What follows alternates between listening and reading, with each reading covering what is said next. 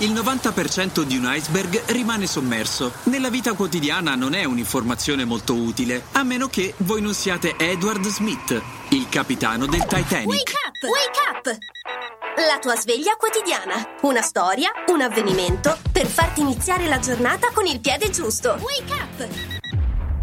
Il Titanic era progettato per offrire un collegamento settimanale con l'America e rappresentava la massima espressione della tecnologia navale del suo tempo. Costruito tra il marzo del 1909 e lo stesso mese dell'anno seguente, ricevette il certificato di navigabilità due anni dopo, a seguito del superamento di tutti i test in programma. Con oltre 46.000 tonnellate di stazza, era il transatlantico più grande dei suoi tempi, lussuosissimo e con ogni comodità, anche nella terza classe, a dispetto delle leggende. La nave poteva ospitare 3.547 persone, tuttavia fu dotata di sole 16 scialuppe, capaci di ospitarne poco più di 1.000.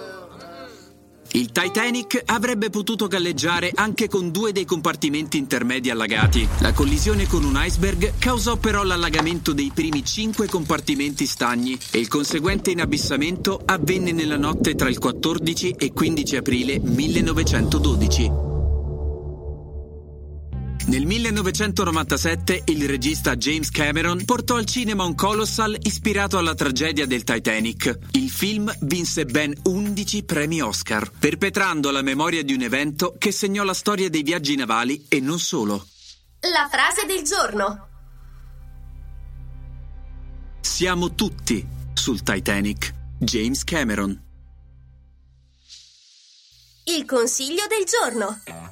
Il consiglio di oggi è di amare la natura, mare e iceberg compresi. In fondo basta non credersi inaffondabili. Aprite le orecchie e viaggiate con Podcast Story in un mondo fatto di voice green. Il link è in descrizione.